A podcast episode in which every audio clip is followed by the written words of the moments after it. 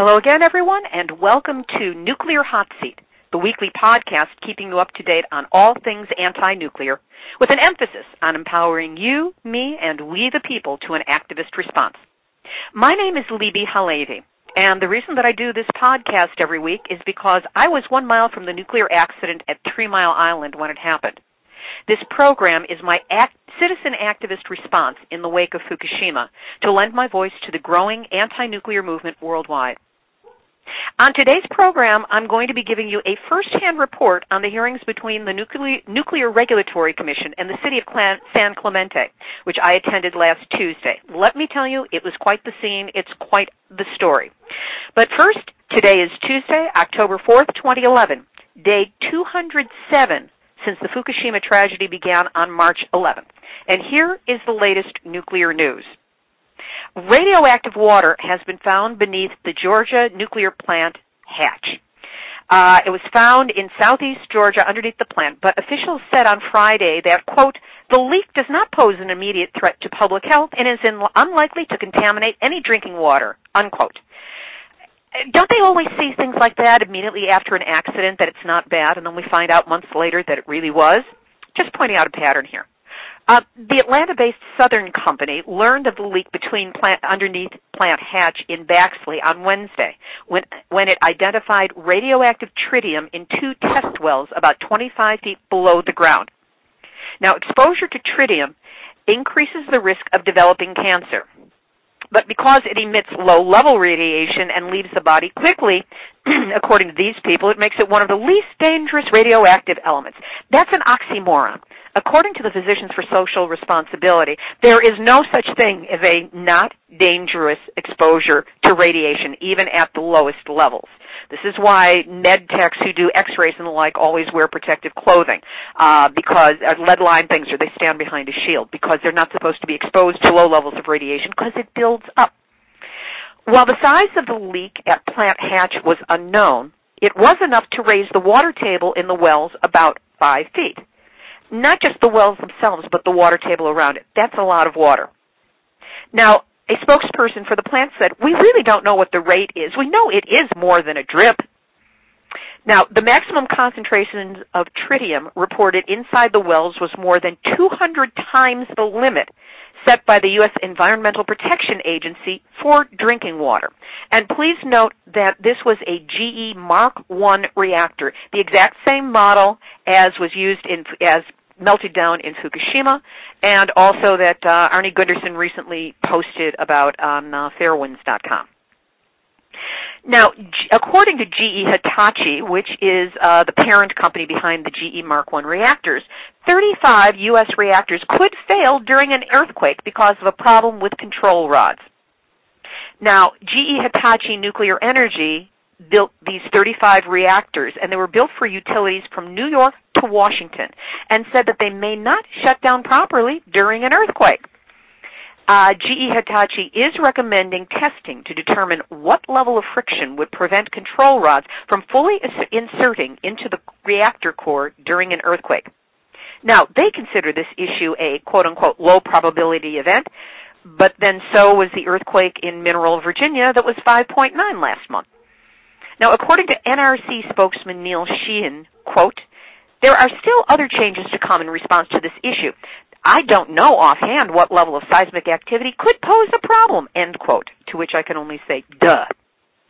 Now, this could be affecting you, so pay attention because the nuclear plants that are affected by this are located in Perry, Ohio, Oyster Creek, New Jersey, Clinton, Illinois, Dresden, Illinois, LaSalle, Illinois, Quad Cities, Illinois, poor Illinois if they get hit by a quake, Limerick, Pennsylvania, Peach Bottom, Pennsylvania, Fitzpatrick, New York, Vermont Yankee, Vermont, which those Vermonters are trying so hard to shut down, Pilgrim, Massachusetts, Grand Gulf, Mississippi, Browns Ferry, Alabama, Riverbend, Louisiana, Hope Creek, New Jersey, Nine Mile Point, New York, Fermi 2 in Michigan, Brunswick, North Carolina, that's the one right on the coast, again a GE Mark I reactor, right on the coast that was in the path of Hurricane Irene, Hatch, Georgia, which, oops, is leaking, Duane Arnold, Iowa, Cooper, Nebraska, that was one of the two nuclear reactors threatened by floodwaters by the Missouri River this summer, Monticello, Minnesota, and Columbus, excuse me, Columbia, Washington.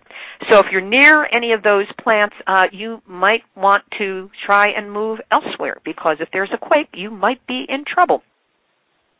Now, moving on to North Anna, there are, of course, a long list of questions that the NRC asks as the federal agency and Dominion, the owner of North Anna, delve deeper into what happened in the wake of the earthquake last month. And here's the key word, whether any changes or upgrades are needed before the units can be restarted. Both reactors at the plant on Lake Anna remain shut down as follow-up work and in-house inspections continue. The NRC and Dominion say units 1 and 2 will remain idle until they are satisfied the plant is safe to operate. Meanwhile, Unit 2 is being refueled. So in other words, they don't know if they're safe to operate.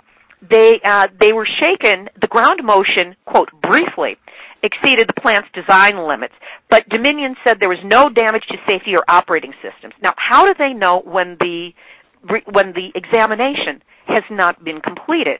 on them. But they're saying they did, there was no damage to the systems. And meanwhile, Unit 2 is being refueled in anticipation that they're both going to go online. I bring back the analogy of what happens after an automobile has been in an accident. If you buy a used car, it is always prudent to go on Carfax and check to see if that particular car has had, has been in an accident. Because you don't want a car that's been in an accident. Just shakes parts loose, you're going to have problems down the line. There's no such thing as nuclear reactor facts. So we have to trust these people that they're doing the right analysis. But clearly, if they're saying whether any changes or upgrades are needed, and they're already refueling one of the plants, and they're saying that there's no damage or safety to operating systems, clearly they are laying a semantic path to the restarting of these nuclear reactors, which have eight miles of piping underneath that carry radioactive water. Doesn't sound like a good situation um, there's a new activist group, a new watchdog group that has formed, Not Our Fault Line. Uh, the Louisa, the Louisa County group says that before North Anna's existing units go back online, they should be upgraded to the higher seismic standards planned for the proposed Unit 3. The NRC also asked Dominion whether there was any damage to fuel in the reactors, and Dominion said, I love the languaging. Listen closely. This is a direct quote there is reasonable assurance that there was no significant physical or functional damage to the fuel. No significant damage? How about insignificant damage? How about any damage at all? And as for reasonable assurance, what does that mean? And who gave it and on what basis? You see the game that they play with the words around this, and if you blink, it moves past and you think everything's okay when it's really not. Now, the NRC also outlined a battery of tests and inspections that must be performed on both units at North Anna before and after startup. So everybody's assuming these things are going to be going online, but there's no assurance that they're safe. And there is a limit of liability for the nuclear industry of $100 million on any accident. And as we've seen from Japan, we can go into the billions really quickly and then it's U.S. taxpayers who are on the line for the rest of the money. So uh, this just deserves the numbnuts of the week award. It's just it, it's just too painful to contemplate. Now, again, in the United States, you might be wondering how does the nuclear industry get away with what it gets away with? And here's how. According to a story by the Associated Press, the main trade group for the nuclear power industry, the Nuclear Energy Institute, or NEI, spent $580,000 in the second quarter of 2011 lobbying federal officials about financial support for new reactors, safety regulations, and other issues according to a, according to a disclosure report. That's 32% more than the $440,000 the trade group spent in the second quarter of last year, and 6% more than the $545,000 it spent in the first quarter of 2011. The nuclear crisis in Japan, which started last March, brought about by the earthquake and tsunami, led to calls for tighter safety regulations for nuclear plants in the United States. So instead of the NEI looking to see what they can do to increase safety levels, they just increased the amount of money that went towards lobbying the officials who are in charge with making those regulations so they don't have to spend money on the changes. Uh, they say that they're uh, the NEI, which is based in Washington, said that they lobbied the government on measures designed to ensure the nation's 104 commercial reactors can withstand natural disasters. No, it sounds like it, they are lobbying the government to make certain that the 104 commercial reactors withstand activists who are trying to get them shut down, upgraded, decontaminated, all those things that need to be done. Many nuclear plants use outdated cooling systems that consume enormous amounts of water, and replacing those cooling systems with newer systems that use less water is expensive, according to the NEI. Now, just so we're clear, in April through June of this year alone, the NEI, on behalf of the nuclear industry, lobbied Congress, the Commerce Department, the Defense Department, the Executive Office of the President, the Departments of Transportation, Energy, State, and Homeland Security Department, the Nuclear Regulatory Commission, the Office of Management and Budget, the Environmental Protection Agency, and the Federal Energy Regulation Commission. So they're really making sure that their dollars go far, which are probably tax dollars to begin with because remember, we citizens underwrote this process from the start. Now, in Los Alamos, uh, the cleanup is continuing there of toxic materials that have existed since uh, the 1940s Manhattan Project. Uh, the detritus from these uh, from these experiments were strewn through some of northern New Mexico's most scenic mesas and canyons. Workers also extracted 43,000 cubic yards of radioactive debris and toxic soil from what is known as Area B which is just across the street from a strip of local businesses and just more than a mile from downtown Los Alamos. Now, as a result of this cleanup, it was a $212 million excavation project on a six acre site. It was completed last month, and lab officials boast that the environmental conditions there will soon be suitable for residential development. I can just see the signs on the model homes. Buy one of these homes, save on electricity. You can turn off the lights and it glows in the dark. Cleaning up the greater 40 mile square complex of Los Alamos, which is situated 25 miles northwest of Santa Fe, is far from complete.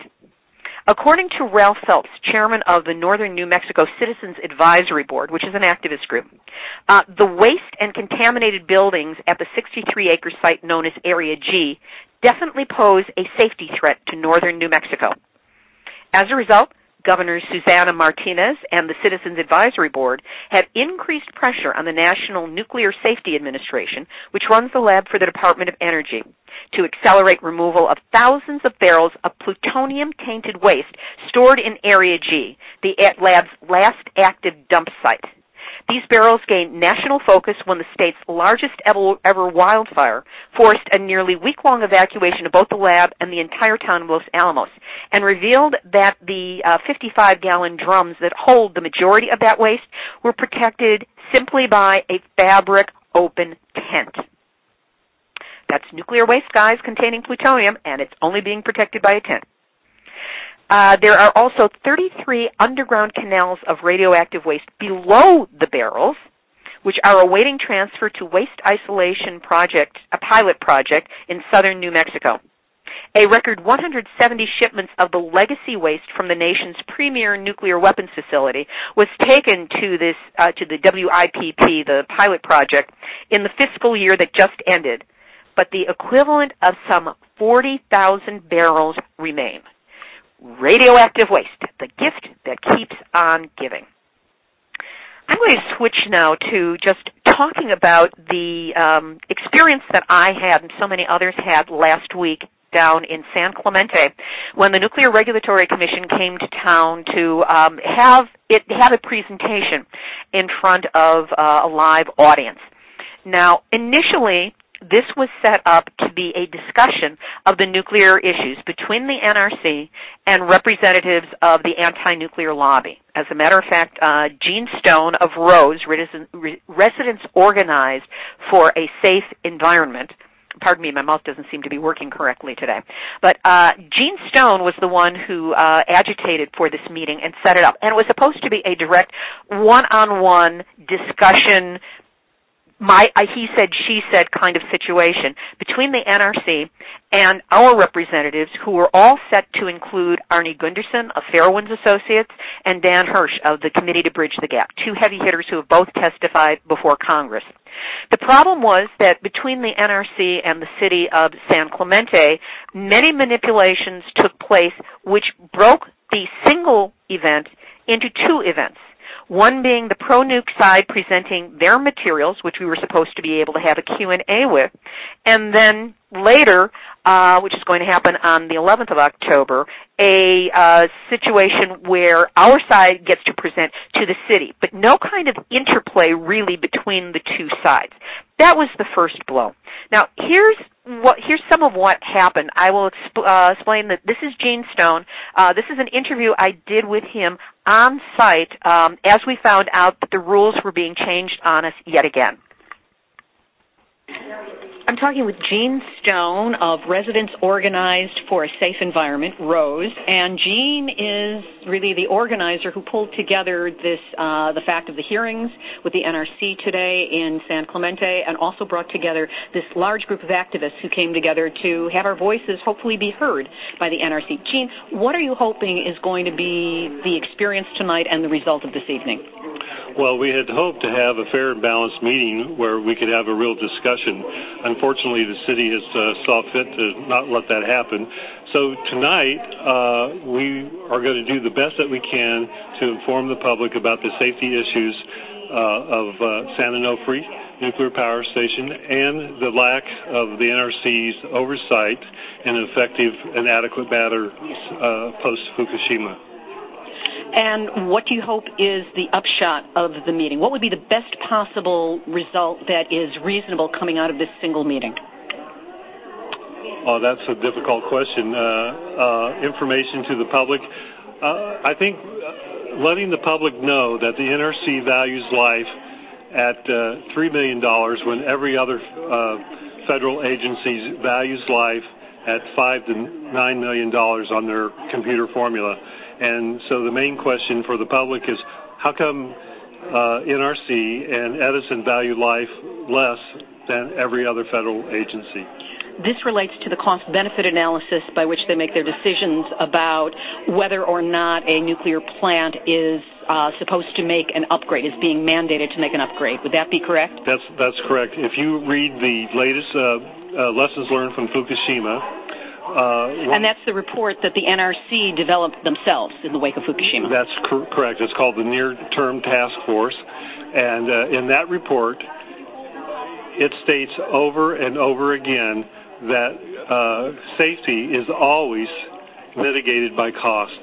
And our question is first of all, why is the cost of our lives less than any other agency uh, that uses that formula? And and then uh, how come the NRC is valuing us at three million dollars? You know.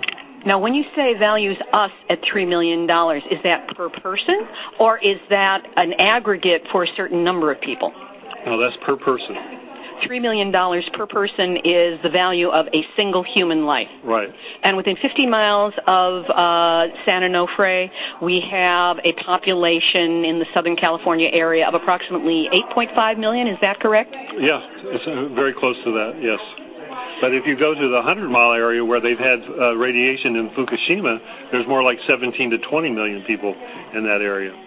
So, in other words, the cost of our lives in aggregate is not the same as the cost for the upgrades at the nuclear stations. So, they're giving a pass to the nuclear power plants? Definitely. If they figured in the higher cost, then it would, by their formula, then they would have to create more regulations to in- increase the safety at uh, all the nuclear plants in America, and they choose, obviously, choose not to do that, so that they don't have to make the upgrades and that's one way that they keep the cost down and the profits up. Amazing for an agency that has as its slogan protecting people and the environment. Exactly. That's that's that was the, when I saw that was the first thing I thought of. Well, Gene, we wish you, we wish me. I'm going to be there tonight asking my questions too. And um, for whatever the step is, thank you for pulling this together. Thank you for your ongoing activism. And let's go tonight and kick some serious butt. Yeah, let's go. So that was Gene Stone from Rose, and that was an interview that took place about an hour before the hearing was supposed to start. Now, I, by the way, I love the fact that it's an NRC oversight committee because oversight could, could mean overseeing. It could also mean overlooking. And it seems like it was the latter. Anyway, there was a further manipulation that happened after that interview, which was that we were forced to write down our questions that we wish to have asked and submit them in writing.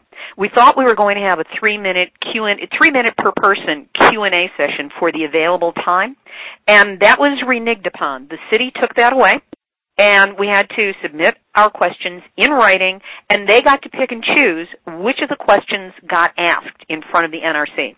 Then the setup of the room was changed so that the City of San Clemente officials were sitting in the front facing the audience, but facing them were the members of the NRC. And there were people there from San Onofre and from Southern California Edison as well, but I'm just going to concentrate on the NRC.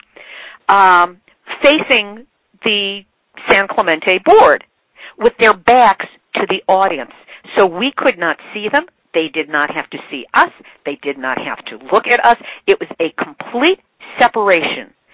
And as a result, it was a closed loop. The people from the NRC, one man in particular, a, a very pasty-faced bureaucrat, I sat close to the front so that I could look at least in profile at these people and what they were doing, uh, read a completely canned and manufactured report, lots of jargon, lots of obfuscation of information in there. Um, that was it was canned. It was completely NRC. This is what we're doing, and this is why we're so wonderful.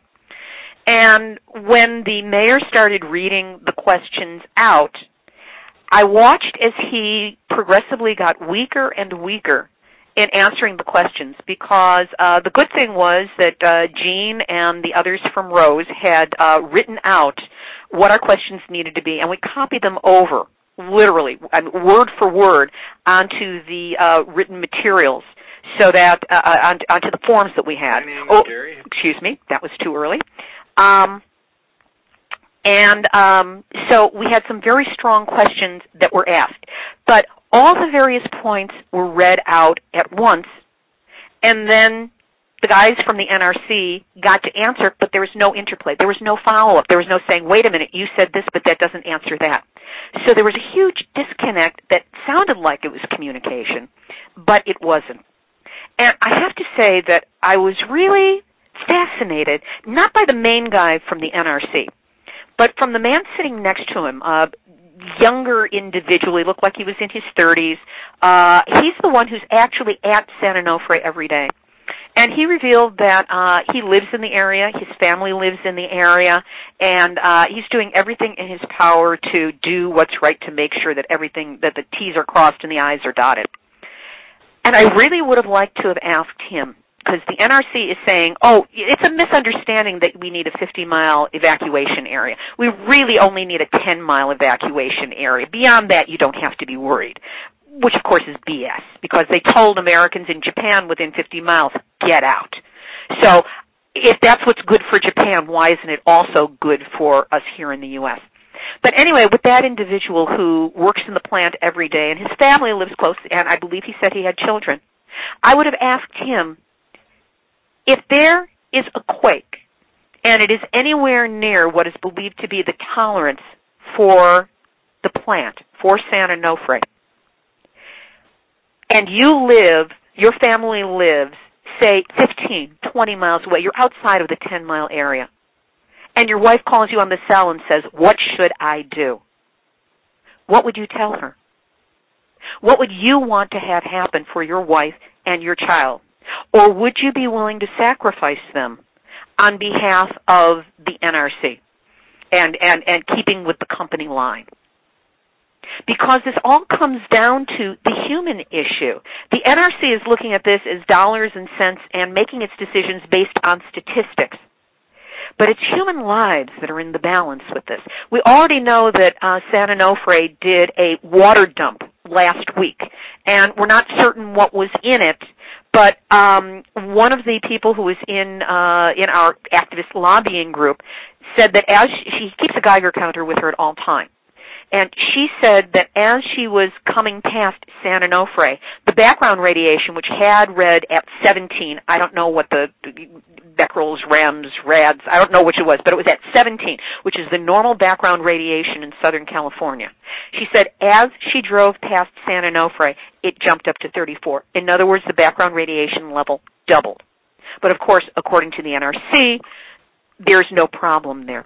There's a huge disconnect. Now, one of the reasons that they that this can happen and that this is happening made itself blatantly clear with something that I was not aware of, which is that the NRC receives 90% of its funding from the nuclear industry. That's right. They are being asked to regulate their own bosses. And just imagine the Nuclear Regulatory Commission takes a look at a reactor and goes, gee, um, this isn't safe. Dear boss, we're going to have to shut this down. And the boss says, well, we're just going to have to take X amount of dollars out of your budget then. They're not likely to do that. There's no motivation for what is supposed to be a federal watchdog committee to be what they're supposed to be and protect the public. They are protecting the nuclear industry, even if they say that they are neutral. They are not. And um, it was a pretty horrifying situation to take a look at, and I'm glad that I did. Because if I had a commitment to activism before this, it has gone megatons larger since. We're all in danger of what might happen and isn't being prepared for in the nuclear world. And without those protections in place, an earthquake, a hurricane, a tsunami, a tornado, a terrorist, and anything, an operator error, can set us off on a radiational trip that we can't come back from because there's no way to mitigate against this stuff. It is forever. Remember, half-life just means half the time, the time it takes for the radiation to be half as toxic as it has been. Doesn't mean that it's safe anymore. So my hats are off to um, to Gene and Rose and uh, the activists who were down there. Some came from Northern California, and I will continue to attend events and give you reports. They're going to be extremely subjective, extremely biased. Um, I am an anti-nuclear activist, and I believe that these things need to be shut down, and then all energies and all monies need to go to finding ways to neutralize the radioactive waste that has been created. Because right now, all the radioactive poisoning of the planet that is taking place cannot be turned around. We just have to wait until that stuff wears out. And uh, plutonium has a half-life of 24,000 years. By the time it it goes to nothing and no toxicity, it's as far along into forever as the human mind can imagine. So if there's anybody who has a, a question or a thought on this, I would be happy to uh, engage in further conversation. Well, I don't really have a question, but I just want to uh, comment on uh, you're doing such a great job with uh, bringing this to the spotlight, and uh, I just kind of want to know maybe how we can spread this message more to the masses. I mean, this needs to get out, and uh, I mean, you're doing awesome, and it's just people just need to wake up. And how do we do that? I think that what's needed is a grassroots educational program, and I did discuss this with the other activists. It's clear that we're not going to get top-down leadership, so this is time for the grassroots up. We're already seeing with the Occupy Wall Street movement, which is just sparked across the country, that grassroots activism is the way to go. This is the rebirth of what was going on in the 60s, and I certainly remember that era and participated in it as well, though not at this level. Um, I believe the first thing is that for people who have this information, to share it with others. Share it in private conversations. I share it with the checkout guys at uh, Trader Joe's. I share it with I shared with my local librarian, and tonight I'm doing a speaking engagement at my local library. What you can do if you're not solid on the information, have people subscribe to Nuclear Hot Seat. I'm going to do everything in my power to scale the information so that it makes human sense the big guys like to, you know, obfuscate. They like to use technical terminology that make us all scratch our heads and go, gosh, they must know what they're talking about because I can't figure it out. My job as I see it is to translate this and point out when they're using semantics, when they are sliding around the edges of information, when they are simply lying to us, and when they're trying to coax us along so we go along with them. That's my job. And um, whatever you can do, everyone is welcome. This is a free podcast that I do every week because I can't not do it. I take in so much information, I've got to give it back. Uh, you can turn people onto this. They can subscribe on iTunes. They can go to nuclearhotseat.com or they can go to the Nuclear Hot Seat group on Facebook. All three places will allow you to have access to this information, plus the archive as well. So thank you very much for asking that, and um, just know that uh, for all intents and purposes, you know, God willing and the creek don't rise, I will be here every Tuesday with further information and updates to keep us aware of exactly what's going on in the nuclear world. So are there any other questions or comments? Then okay, um, we will of course keep you up to date on what's happening uh, with San Onofre and uh, Rose and all the terrific people who are doing that work. But now let's take a look at the larger world and Japan. In a new report just issued, TEPCO, the Tokyo Electric Power Company, finds that its own nuclear accident manual is useless. That's right, useless. There was an in-house report for, from TEPCO uh, that showed that it has found its own emergency manual was useless for handling the crisis at Fukushima number 1 nuclear power plant. The report indicated the utility prepared the manual with a view to dealing with nuclear plant accidents, including severe incidents on the assumption that emergency power generators excuse me, emergency power generators, including diesel generators, would work properly to keep reactor cooling systems functioning, which of course they did not. In fact, none of the backup generators worked after the March 11th earthquake and tsunami hit the plant located on the Pacific coast. Oops! I can just hear the guys at TEPCO going, ah, sorry, our bad. Sorry, world. Ah, this is why they say that they've got us covered, but you can never anticipate exactly what Mother Nature is capable of coming up with. Now, there was an in- interesting video. It was an interview by Linda Moulton Howe of uh, Frank E. Dalton, who is a doctor. He's a professor of economics and linguistics at Ryukoku, I'm sorry, Japan, Ryukoku University in Kyoto and he was uh, very forthcoming with his information. First of all, uh, he let us know that near Kyoto, which is 500 kilometers, mm, about 300 miles from Fukushima, they are measuring ground radiation uh, at around 4.4 microsieverts per hour. Now, that's the number, but here's what it means. It's at least 10 times higher than the background radiation level the Japanese government asserts is in, is in existence. That misinformation, according to the professor, is because the Japanese government is afraid to tell the truth. He says, the only way to understand how the government can present false data showing absolutely no effect of Fukushima in western Japan, knowing that someday the lie will become apparent, is that things are far worse than anyone has imagined. Indeed, in Japan, one does not tell someone with cancer that he or she has cancer because it might upset them too much. I think in the future we will be given a similar excuse for the current cover up. He goes on to say, the only way I can understand how the government could be underreporting blatantly the data today is that in the future they are going to rationalize it by saying, we did not feel it was in the country's best interest to know right away. It would create economic chaos and a lot of trouble throughout Japan. However, according to the professor, it will become common knowledge that the contamination has come far beyond what is being reported in the media. On a personal note, he said, In my family, we don't eat fish anymore. My wife is Japanese. My children have grown up as Japanese. For Japanese people to stop eating fish is a huge adjustment. I'm afraid that this, meaning the Fukushima accident, has dealt a near fatal blow to Japan. Japan will never be the same. It has lost its future. I can't believe this is going on. This is a nightmare you think you can just wake up from but it's not. Con- continuing on that note, of course, in uh, late April or early May, it was discovered that uh, bunnies were being born near Fukushima without ears, uh, mutations.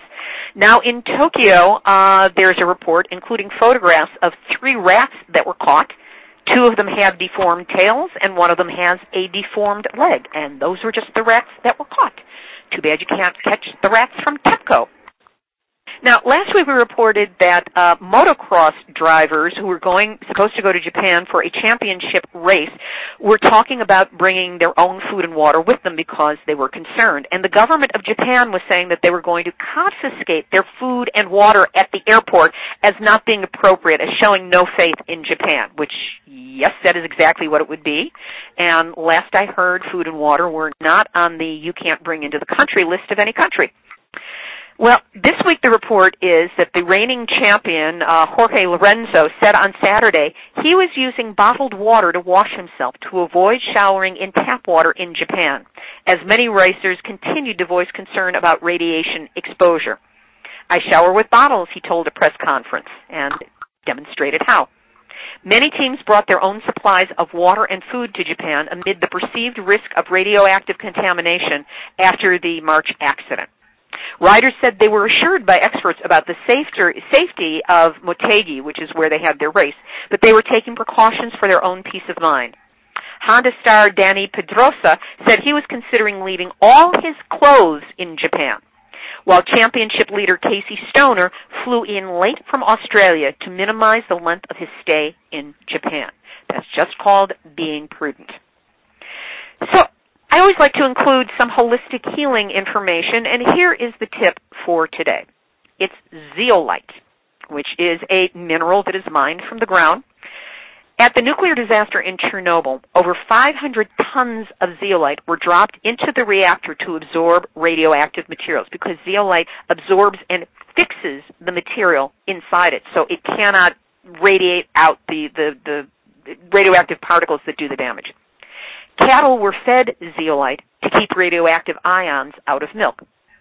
Zeolite cookies were baked for children to help reduce radioactive absorption because zeolite in the body works as zeolite does in the soil. It absorbs and fixes the radiation so it can be passed out of the body. When soil contaminated with cesium and strontium near Chernobyl were treated with zeolite, plants growing in that soil resulted in no uptake of the cesium or strontium. These facts and more were presented in a paper in the 1998 National Academy of Sciences. Uh, this paper was entitled La Roca Magica, Uses of Natural Zeolites in Agriculture and Industry. Um, I will have a link posted on the Nuclear Hot Seat website and also on the group page so that you can uh, source this yourself and take a look at it. But for now, the suggestion is if you are a gardener, get some zeolite, use it as a soil amendment. I don't care where you live, there's radiation coming all over the United States in greater and larger amounts. Use the zeolite and uh, explore ways that you might use zeolite internally as well. Now, a little bit of activist information, and here are two pieces of good news. Uh, in England, the Hinkley Point Power Station has been blockaded by anti-nuclear activists. Yes, let's hear it for the jellyfish. Jellyfish blockaded we're talking about the real jellyfish blockaded three nuclear reactors two in, one in japan and uh, two in scotland earlier this year and became my heroes. Spineless jellyfish stop nuclear reactors. Now people are joining spineless jellyfish and stopping nuclear reactors more than 200 people blockaded the nuclear power station at hinkley point in england to protest plans to build nu- nuclear reactors on the site members of several anti-nuclear groups that are part of Stop New Nuclear Alliance say they are barring access to Hinkley Point Power Station near Bridgwater in Somerset in protest at EDF Energy's plans to renew the site with two new nuclear reactors. These would be the first of eight new nuclear re- reactor stations, um, nuclear power stations, proposed to be built in the United Kingdom.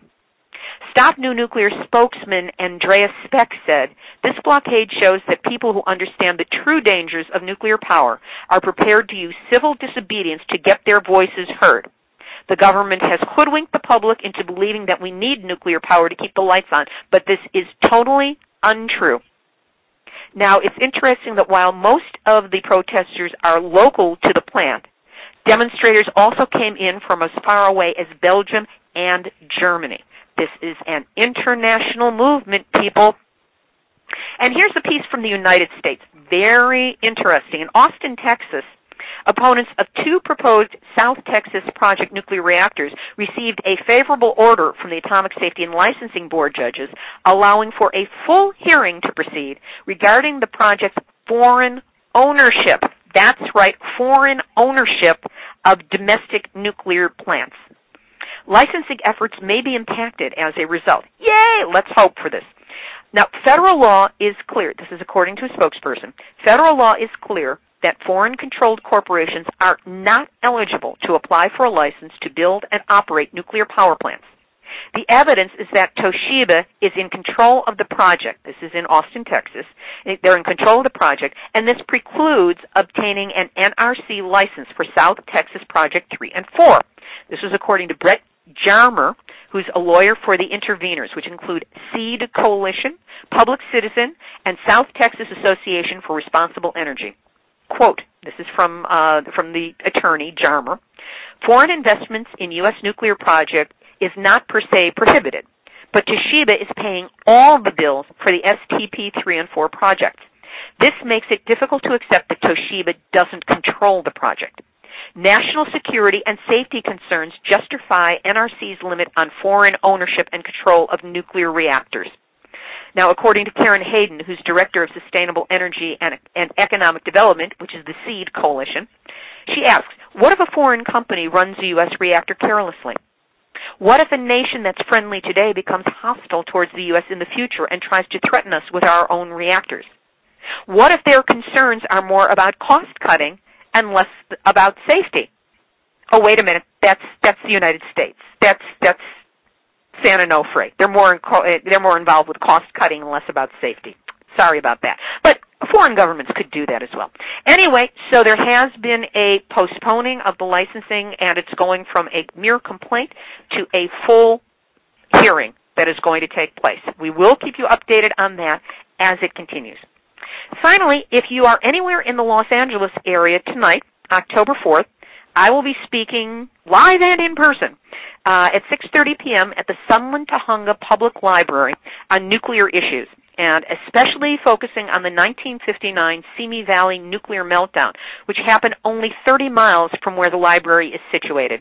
Uh, the address is 7771 Foothill Boulevard in Sunland, California. If you can get there, great, and if not, just know that uh, I am available to be booked for speaking engagements, and I would love to be part of the grassroots movement of uh, spreading this information. I mean, I am already, but um, always looking for more opportunities to turn people on to the dangers of nuclear and uh, radicalize them into taking an action.